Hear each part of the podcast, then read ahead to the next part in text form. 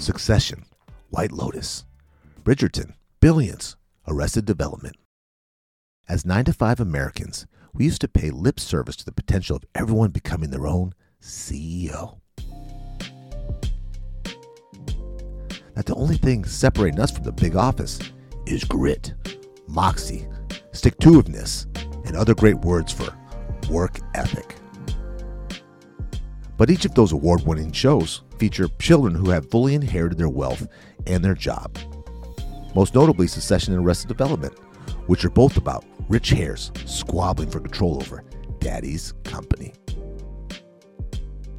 Living life as a high powered CEO has become so abstract for most of us, it's akin to royalty. Our real life analogs like Musk and Bezos occupy our imaginations in the same way British nobility did a hundred years ago. At the end of the Industrial Revolution, girls dreamed of marrying royal princes with vast family fortunes, thanks in part to the writings of Hans Christian Andersen, while young men dreamed of striking it rich in the gold rush. Today, Fifty Shades of Grey features a CEO who pulls a college girl into his economic strata. In fact, CEO and tycoon romance is its own genre on Amazon and Goodreads. When teenagers are asked if they'd rather work a typical job or risk launching their own business, 60% say they want to be their own boss. That is, their own CEO. This, according to the survey by Junior Achievement USA. CEOs have become our Prince Charming. They're our royalty. Becoming CEO is the promise every self help book makes. And yet, we watch television shows about CEOs and their children. Our vision looks more like an imperial dynasty and less like a bootstrap story.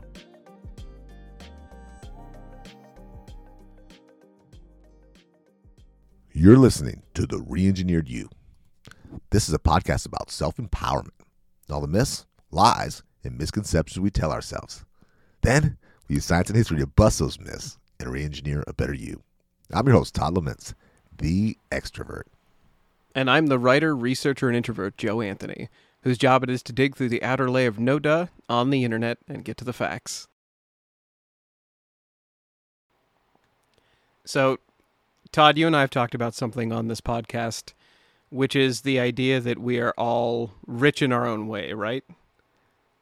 Yes, we all have different skills, and you hear that, you know, we're all geniuses in our in whatever we're we're meant to be or blessed to be or Right. And and if you like we've done episodes about how like optimism and family and and social conscientiousness they make you rich. Like not just in a touchy-feely way, but it honestly you you get more wealth over your lifetime by being social conscientious than anything else. as well as as well as inheritances. Your your better inheritance is not dollars and cents; it's soft skills and social skills. Right, and education.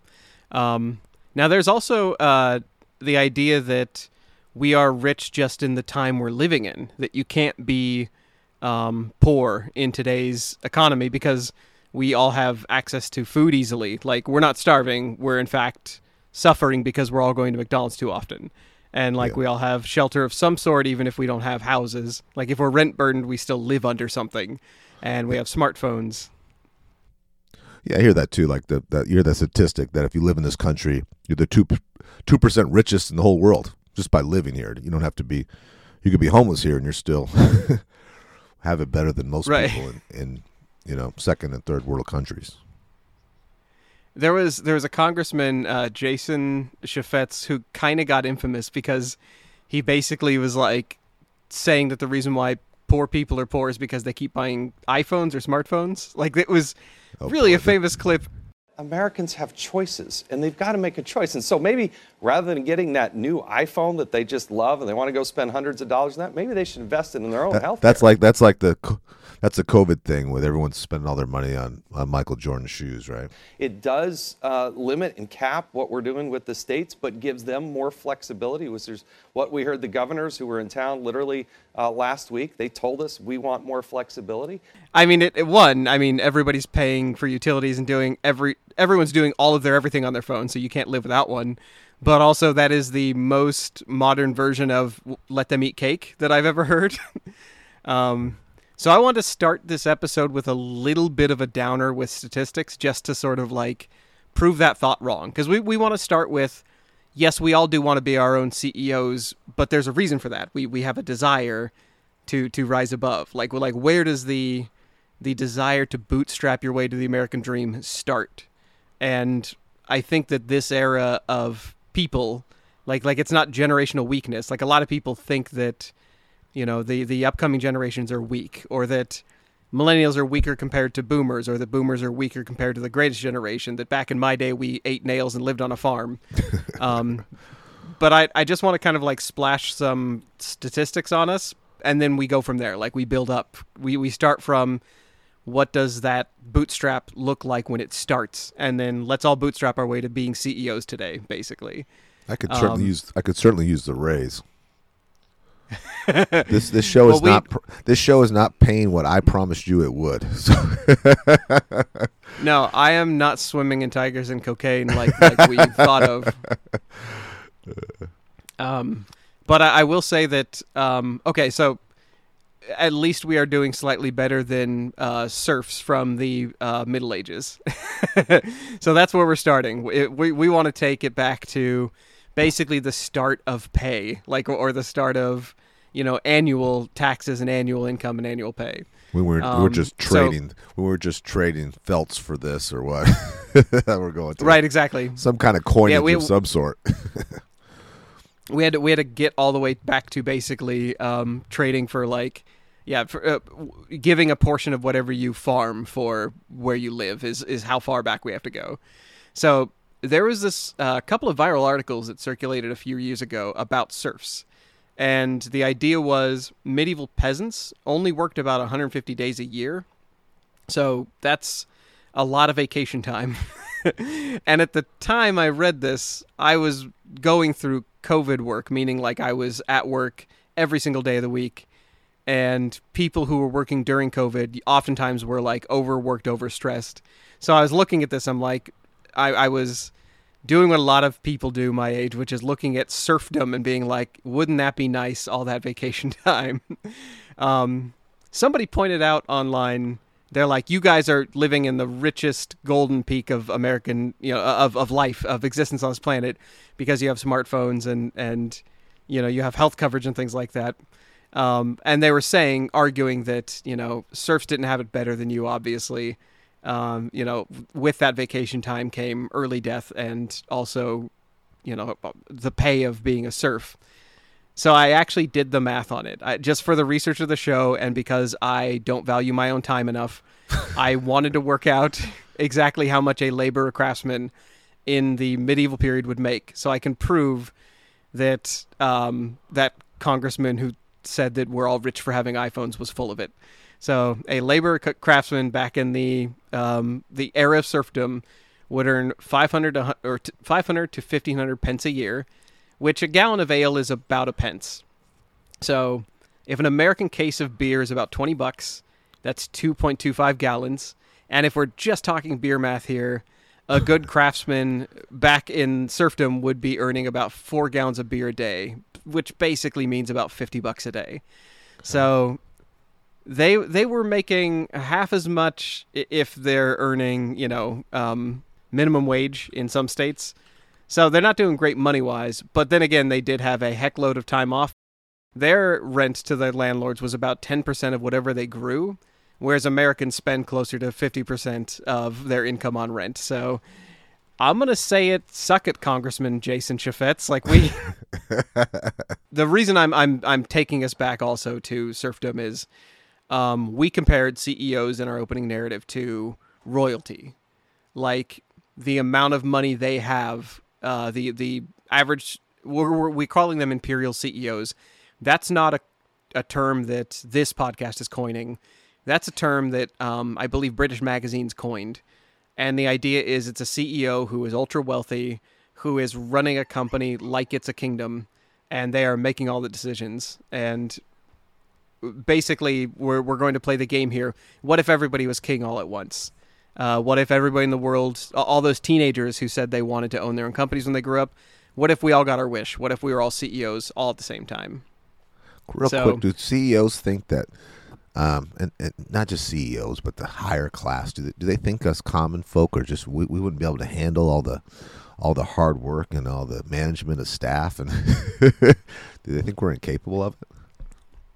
So that is, I will actually before we get into um, our statistics, I should say that in preparation for these three episodes, I read a couple of books about f- written by CEOs, and then I read some articles written by people who studied CEOs and Wall Street traders.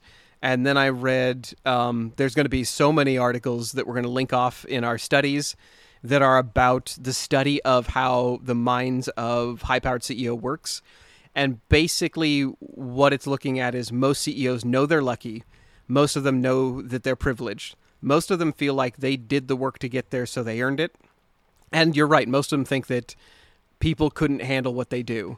And by and large, I actually believe they're right. I think most CEOs for modern companies are doing something that's extraordinarily niche, and uh, most humans can't do it. But at the same time, at, when we get into how they are compensated and um, you know what that structure looks like, I believe that most CEOs are compensated to a degree where it is no longer um, the motivation is no longer money. The motivation becomes almost a scorekeeping against the American system, like like against economy. that sounds very very bizarre. So we'll we'll start with. Uh, okay, actually, I should probably reverse that question. Todd, in your experience, when you have met, or, or you know, how many CEOs have, have you met, and in your experience, does it seem like they have skills that you know a normal human doesn't have? Do they seem like a a genius sat down to the table with you? They seem like it's almost a certain type. I almost see it like almost like an athlete. They have this extremely serious, this extremely intense, um, stoic presence. Uh, they're like the very stern father. I think that's very, yeah, I think that's really accurate, actually. You know, I can't explain. They're not warm they're certainly not. You know, they're you know we go warm and confident. You know, confident, yes, but I, I feel like we're all a bunch of bugs around them, except for their inner circle. They're usually closely guarded. One of the um, journalists that we're going to get to uh, says that most, if not all, the CEOs he interviewed, they don't consider themselves geniuses at all. They consider themselves very street smart to the point where that's their Olympic sport. Like being yeah, being street smart and I can being see clever. that. You know, swinging through these vines of this this corporate jungle and and all the backstabbing that goes on and all the copying people on the emails. They were the slickest of all those. They, they knew who to partner with. It's like a really good game of Survivor. You know. Yes. And the stakes weren't a million dollars. The stakes were when you win this game, it's a million dollars a month. That's that's a really good way of looking at it. It is um, a sport that they honed themselves to get good at and the the argument that I may be making by the end of this, and that I think a lot of people do, is what are they bringing to the table as far as resources and economy, and and are they you know and people and ideas? Yeah, are they inventing something? But um, and and the the capitalist argument is yes, they're providing jobs and they are um, you know they're they're providing innovation that they're they're enriching uh, our economy. And when we get into how uh, corporate buybacks and stock buybacks work, we're going to really kick that sand. Like we're going to kick sand in that the face of that argument. But for for now, we are just going to start with, you know, what is the difference between you and I, or a serf of this era, and a CEO? Um, so, actually, first question: How much on a guess do you think a CEO makes in this country? Just like all CEOs you know take so the average of all of them or the median. take the five million dollar companies and the fifty billion dollar companies. Um, you know they always, of course, talk about the big ones. You know the the big companies, but I would say the median. I, I would say the median one makes probably one million dollars a year. That is extremely close. A the median pay for a CEO in America, and you said it. It's between the the little companies and the the jumbo companies the median pay for a CEO is seven hundred ninety thousand a year. Um, so it's it's maybe lower than some people were thinking because we all think like the CEO of Apple or the CEO of Pepsi or something, but um, it's a lot of CEOs are, are running little you know mom yeah. and pa regional kind of companies. Yeah, regional little uh, construction companies or a couple of restaurants. They're not, you know. Yeah. Re- regardless, CEOs um, are vastly overpaid if you just look at history. Um, CEO pay since 1978 alone has skyrocketed 1,322%. 1000%? Yeah. It, since since the 80s. So like people look back at like Rockefeller or Carnegie's age and say, you know, those are the kind of CEOs we're celebrating, the inventor CEOs. And it's like, no, no, no, no. We have, you know, um, corporate political gamesmanship in the office, and the people that win that make, you know, a thousand times more than a, a or a thousand percent more than a Rockefeller did. So um, we are not even comparing things properly, like as far as history is concerned. And their margins weren't the same as the steel business and the oil business. Let's face it. right, exactly. CEOs uh, are paid 351 times as much as a typical worker are. In uh, that was in 2020. That's increased since then. So, um, and and by the way, uh, countries vary on this. Like some countries actually cap what a CEO can make. Some of them just make it harder for them to do shady things like um, uh, stock buybacks when it's incentivized, like when it when it benefits the CEO more than the company. So the I United uh, States has, yeah, well, from my studies too, I've noticed because yeah, there's there's stuff that goes on in America that wouldn't go on in other countries, and I have a theory on that just from my reading and studying for this episode was that I think the governments there are so corrupt that they're like, hey, you guys aren't going to steal. That's our fucking job. Right.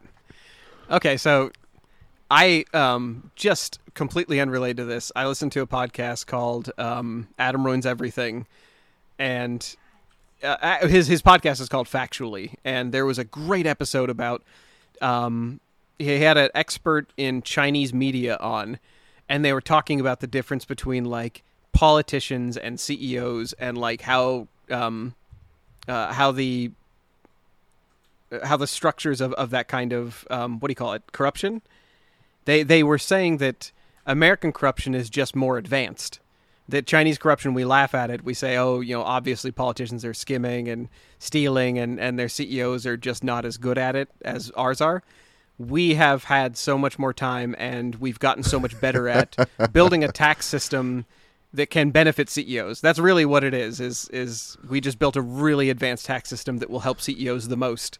That makes no sense. that makes sense, Yeah. doesn't it?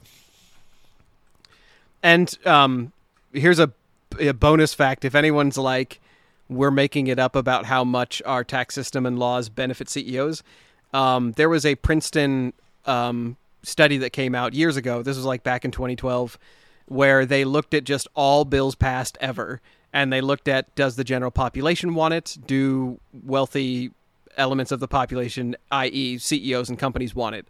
And they found that if the population wanted it, like the majority of the population wanted it, just bill by bill, what did we pass? And they found out that it did not matter what people voted on. However, if if the elite people in America wanted it, like if CEOs and lobbyists wanted it, it passed. So uh, we're going to link to that Princeton study. You better bet we are going to, just because I, I want to start this episode with the groundwork of CEOs get their way, and you know this is how much they're paid, and it's insane in America because we've built a system that favors them almost exclusively. Um, I'm, by the way, I don't know about you, but we should probably declare whether we want to be our own CEOs. Um, Todd, could you start with that? I can't handle that kind of responsibility. I am not. it's it's not the money. It's not the money. I don't want to do any more work that I'm already doing. I, I'm happy in this. Uh, what would we say? We're we're not we're not upper class. We're not middle class. We're we're flirting with. Uh, I don't know where we're at, but I'm happy where I'm at, Joe. Okay, that's fair. How about you? Um, You you're a power hunter. I- you are kind of a you know what I mean. You want the money, the sex, the drugs, the tigers, the everything. You want to you want everyone to say you want to walk in a room and everyone get a little scared, don't you, Joe? I want to pull a Lehman Brothers. I want to become a very competent CEO of a very, um, you know, high regarded establishment, and then like just drive it to the ground like I'm putting weights into a air balloon. Like I, I want to. That's You're how to Dick- make history. That's a Dick Fuld thing, isn't it? Exactly. Yeah. I want. I want to be the next Dick Fuld, but I don't want to go to school to to earn that. Which. Uh, that's probably why a lot of people say they want to be CEOs and they don't make it. But so No, I do. I, I guess know, I- I think I think when I Yeah. romanticize it, I think of the Hollywood version, and I see myself in the suit, and um, I think when you think of a real CEO, you think of that handsome, you know, grain man who who knows it all, and everyone hangs on their every word, and they can't talk to you right now because they have to get on their jet for the dinner. Right? It's very it's very exciting. It's very sexy. Yeah. I've I've thought about so um, getting into to writing. Um, lately, I have done more of sort of like the organizing other people who are getting into writing and helping them with their business. And the more I kind of flirt with just administration and and helping set up intellectual property systems, the more I can actually kind of imagine running a company, if a small one. And so I, I, and that's that's what most CEOs in America are. Like most CEOs are not the imperial CEOs we're talking about. The vast majority of them run small companies. I can see that. I can see that for both of us because we are kind of like, I I will just say for Todd, Todd is a natural leader, and I can see him running, you know, uh, being a CEO of something small and and efficient. Um, and I will only burn down a company if it is very very large. Otherwise, it's not worth it. You you you put a small company to the ground. That's nothing in history, so that's not fun. Well, and I think of CEOs too is not being the real. I, I personally think that it's it's their team that's around them, and for you and I, Yeah. we would we would be good front men because we give good. We could give speeches and we could tell people what they want to hear. We could lie to the board. I think we would be very comfortable with all those things. Right. In our Dick Fuld episode, we found out that the best leaders in companies are not charismatic. They are actually just like they understand the business very well. They grew up in it. They they know how to listen to people. They know how to take good advice. Like they they ask a lot of questions. So and they've been I actually fluent. think that those they've been fluent in it. Yeah. They listen at all the meetings and they they know how to talk it, speak it involuntarily, like breathing. So yeah. Right. I don't know if uh, those skills make you worth uh, CEO money, but I mean, it, it certainly makes you worth something.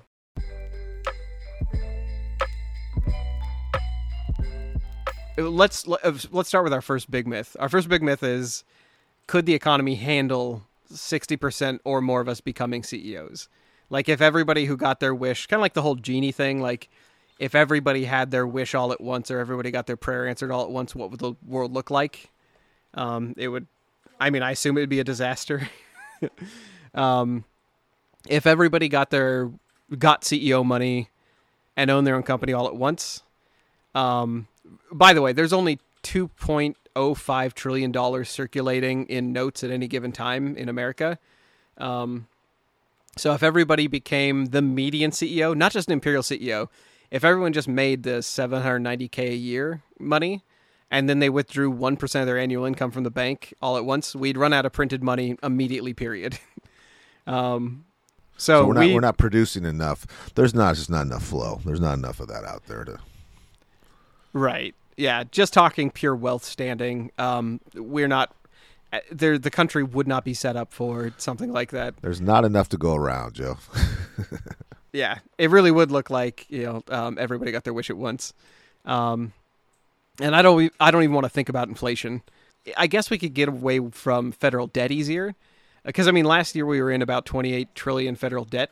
So if we're all CEOs, we could just all donate 10% of our annual income, and America would just be purely out of debt. But I don't know if we even want that because I've heard the argument from economists that debt actually makes us keep peace with other countries. So here is the biggest part, though. Um, if everybody was CEO rich, nobody would feel rich. Um, and that's something we'll hear time and again in our upcoming episode about the mind of somebody who has that kind of money.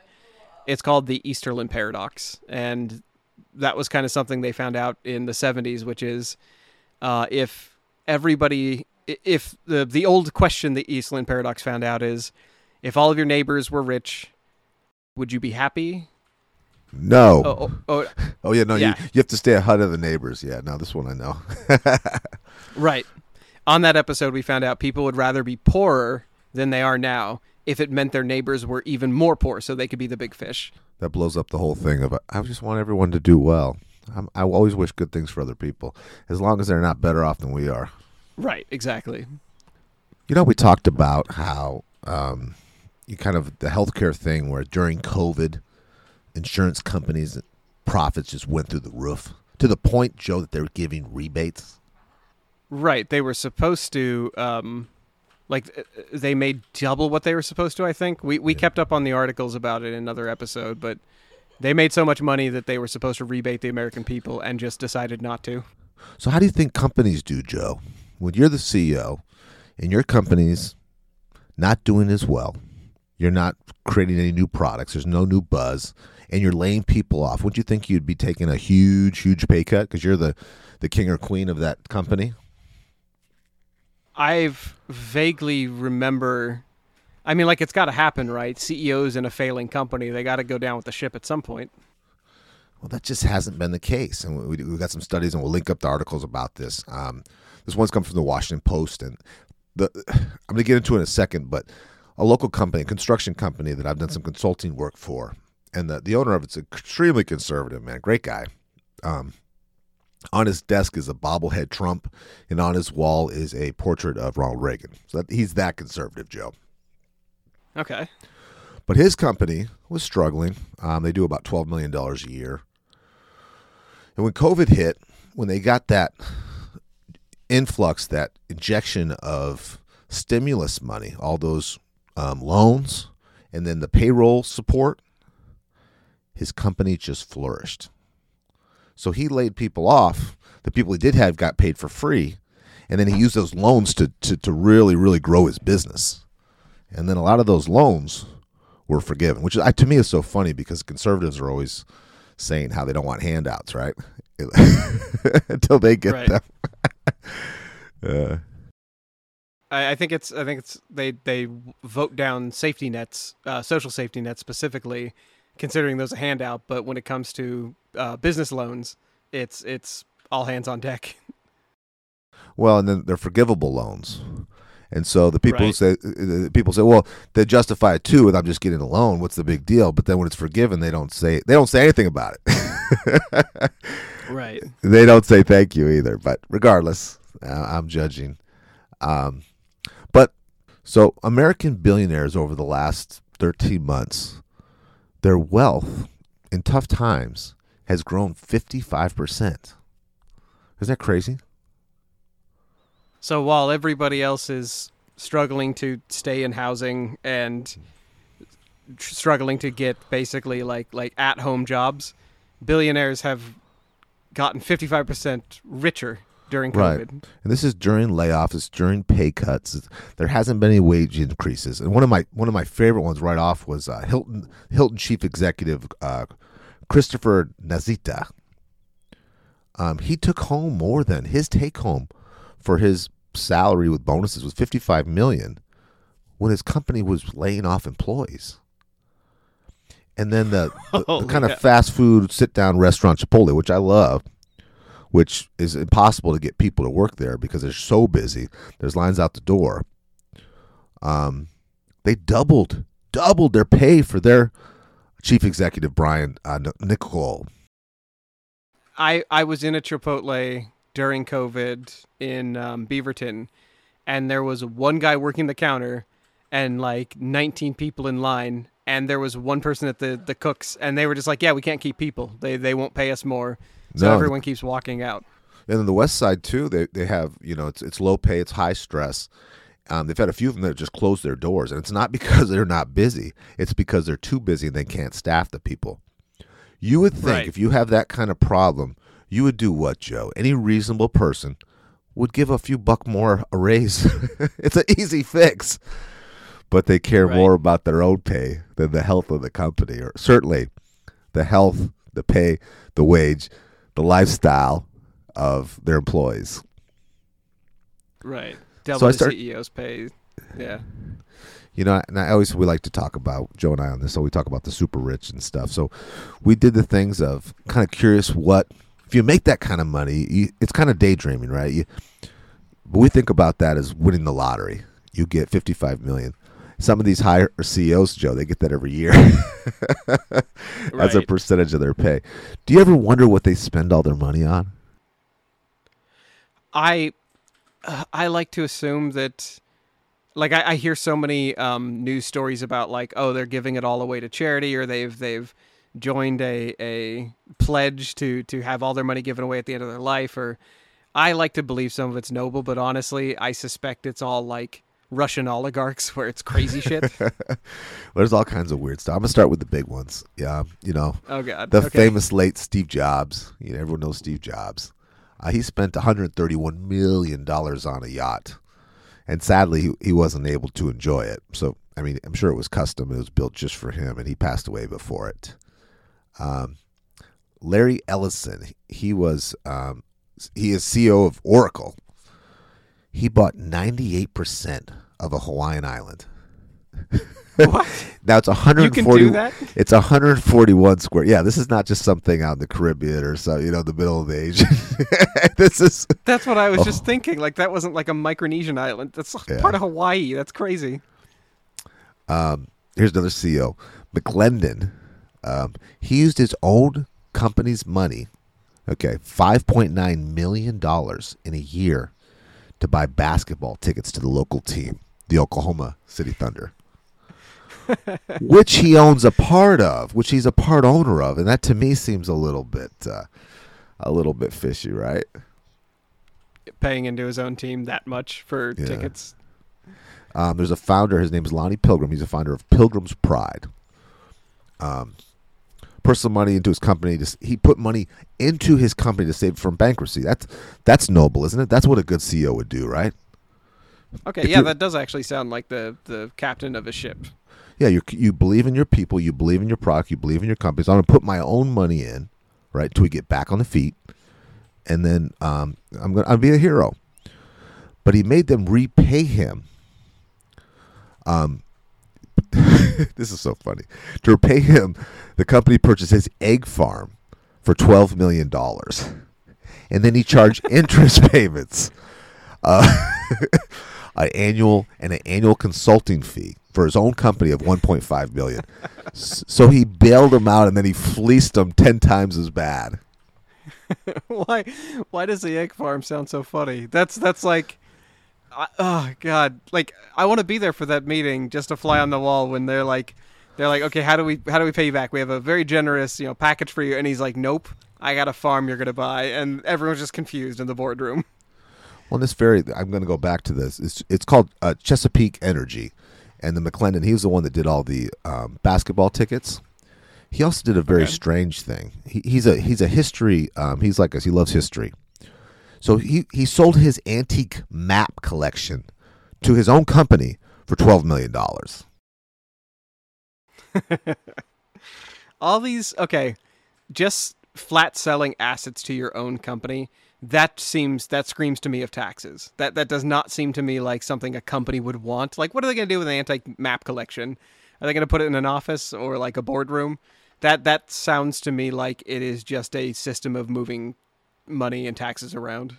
Well, and that's what Martha Stewart did. She earned two million dollars by selling uh, her film rights and pro- um, production rights of her TV show to her own company. So she's kind of, anyway, that's probably right. That's probably what it is, you know. Okay. That makes sense.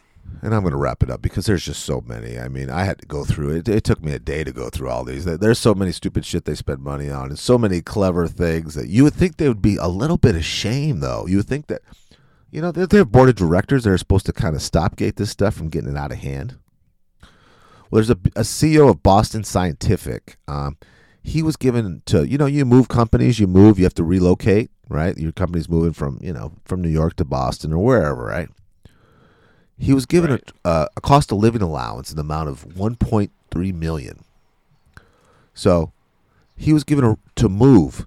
His salary, Joe, is already three, $33 million.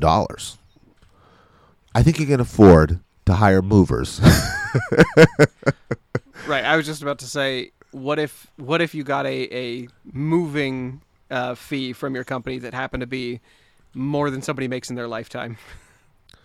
but I got the last, and, the, and this is the best one. Um, this is a relocation expense. and it's crazy. It's off the charts. This go this this is a perk that goes to James Bernard. He's a CEO CEO of the Shaw Group. Um, so they get companies. A lot of companies will pay their CEOs huge amounts, just big chunks of money, to not compete or tell any of the company's secrets. If like somebody else, another company, if they go decide to go to another company, so they pay him money to keep quiet. So not only does he get that money, he gets fifteen million dollars for him and his whole family even after he's dead. so everything he knows is forever. oh my god. So his heirs are getting money to keep their mouths shut too. So his kiddos and his wife and his mistresses, no one says anything, and they get 15 million bucks. That is a weird comedy in the making. That is a movie about you know uh, children who all know the Bush's baked beans secret recipe, and if any one of them squeals, they all stop earning millions of dollars every year. Oh man, I it it's one of those things where I know that hearing about too many people during a tragedy literally makes us numb to the tragedy. This almost makes me numb to money. Like hearing about this, hearing about how much money they make makes me almost numb to the concept of money like listening to this. But we're we're going to we're going to kind of push forward. Oh, speaking of okay, have I ever talked to you about horse retirement homes? No, no. You've talked to me about a lot of weird stuff, but not that one. I don't know how I stumbled into it. Just randomly researching some something else, but I was looking for. I was looking up something about like arguments against, um, uh, but basically state-funded retirement homes. The idea that like somebody uh, we're going to have a lot of boomers sort of aging up to the point where they need assistance very soon if they don't already and the idea is who's going to take care of them if they didn't have enough kids or if they don't have a fund set aside or something and there's going to be a lot of requirements for healthcare and i just randomly stumbled into somebody online who was arguing about you know we we can't fund people's retirement if they didn't save up for it it's on them they they didn't build their own safety net, so it's their fault. The state, you know, they don't want to pay for their retirement. And one of the people arguing about this happened to mention on the forum they were arguing that, um, you know, they should have set aside money like they did. They had enough money to, you know, even put their horse into retirement. And? I got curious. I was like, who is this Moneybags CEO who who was able to afford horse retirement? And turns out there are retirement homes where you go put your horse once he's past his age to where he can't like live without assistance anymore, can't run, can't do his tasks, whatever those are, even if it's just impressing tourists and it it's costly. It is insane. And the the names of them, we will someday play a game on this podcast where I read out retirement home names like Shady Acres and Mossy Groves and things like that, and you get to guess whether it's a horse retirement home or a human retirement home. See that one I can kind of get behind because you love your animals. I like that so much more than shooting them behind the barn. I really do. You know. right. But it's still. Uh, you know, I, it's crazy. It's it's absolutely insane. so here's here's a question: Is selfishness a prerequisite of of being a CEO, or, or just elite in general? Um, I mean, like we've we've talked on this podcast about mastery, and you brought up something very interesting to me. I, I happen to mention that I was a very selfish person in writing. That like I I neglect a lot of things, and I I you know, writing eats up a lot of my time, and I, I got good by basically being a bad friend to everybody who was asking me to go out Friday nights. And you said that mastery itself is selfish. Like you, you brought that concept up to me, and I was like, oh, that's interesting. I hadn't really thought about that. So by that standard, if if becoming so niche and so good at something, if you're Dick Fuld and you become so good at manipulating a, a corporate structure around you, it, does it take is it selfish does it take selfishness to get to that level of mastery and competence I think definitely. I think uh, I'll give you, you know, any kind of sport. You don't really get anything at the highest level. It's one thing to be an achiever and to do well or be successful, but at that level, it has to be not only your family has to kind of obsess over it, and they have to be all in with all their chips on you too. And everyone calls it every marker, and you have to say no to everything that's not in line with your goals. Be- because everyone else is willing to do the same. Would you agree with that? Absolutely. Uh, the, um, like you, you just reminded me of the Warren Buffett quote, which is, you know, um, the the successful, you know, say no to almost everything. I, I I'm misquoting it horribly, but yeah, the idea that that you have to be selfish enough to focus on what you're doing, to the exclusion of other things, like that is on its face selfish. So and you can't. I guess- you, I think too, and I don't know if you agree with this. I think you have to fire your friends sometimes, and I, don't think anyone gets to that level without doing a few things that would might be too uncomfortable to the to us weaker, right. whatever we are. Did you? I've probably asked this time and again, but did you read um, Rich Dad Poor Dad? A long time ago, I just get, I get that has been so commercialized, it kind of hurts my head. But go ahead. well, the, the the reason I'm asking is in our opening we we talk about um, books that try to make you into a CEO. There's a lot of books that encourage you to become your own business leader, become your own you know uh, rich person. Like it, it it tries to put you into an elite category by putting you in the mindset. It teaches you to be street savvy, but you can't ever take their advice literally and follow their exact path because I mean, it, it would create an economic disaster. So, like, one of our, our myths really is could we take the same paths as other CEOs to become successful? Say, for instance, everybody took Rich Dad's advice and had rental properties. That's how the author became wealthy, is, is he got rental properties and, and built up his properties over time. But we can't all do that because what that looks like is the economy we have now. Um, there's uh, we've talked about um, the economist from Britain, David uh, Lord Willett, and he wrote the book The Pinch, and it's all about how uh, an entire generation has gotten rental properties and it has left no single starter home properties for millennials. So it's like slowly collapsing the economy. but there's there's other economies that have run into the same CEO mentality where everybody tried the same thing all at once.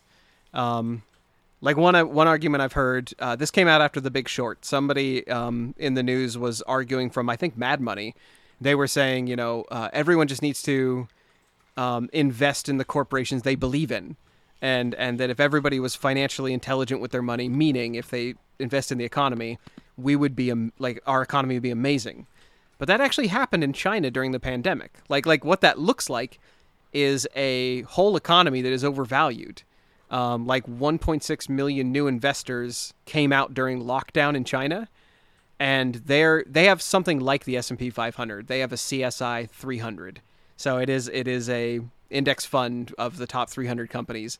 It jumped like 30 percent, and obviously that's not sustainable. It's crashing right now. it was overvalued when everybody bought in, kind of like our S&P 500 is, and then China started rolling out a bunch of new regulations in tech in general like laws that reduce how long teens are allowed to play video games and banning celebrities online and blah blah blah.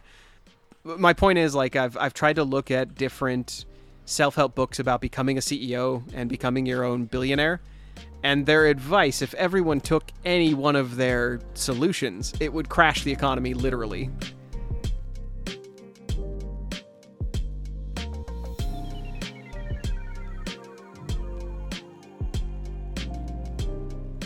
You've been listening to the Reengineered You. Thank you so much for listening to the show. You mean the world to us. We have a new episode every week. You can connect with us at www.re-engineeredyou.com. That's where we have research links, show notes, and blog articles for each of our episodes. We also appreciate feedback, and we love spirited debate. We're not experts in anything, but we've got an opinion on everything.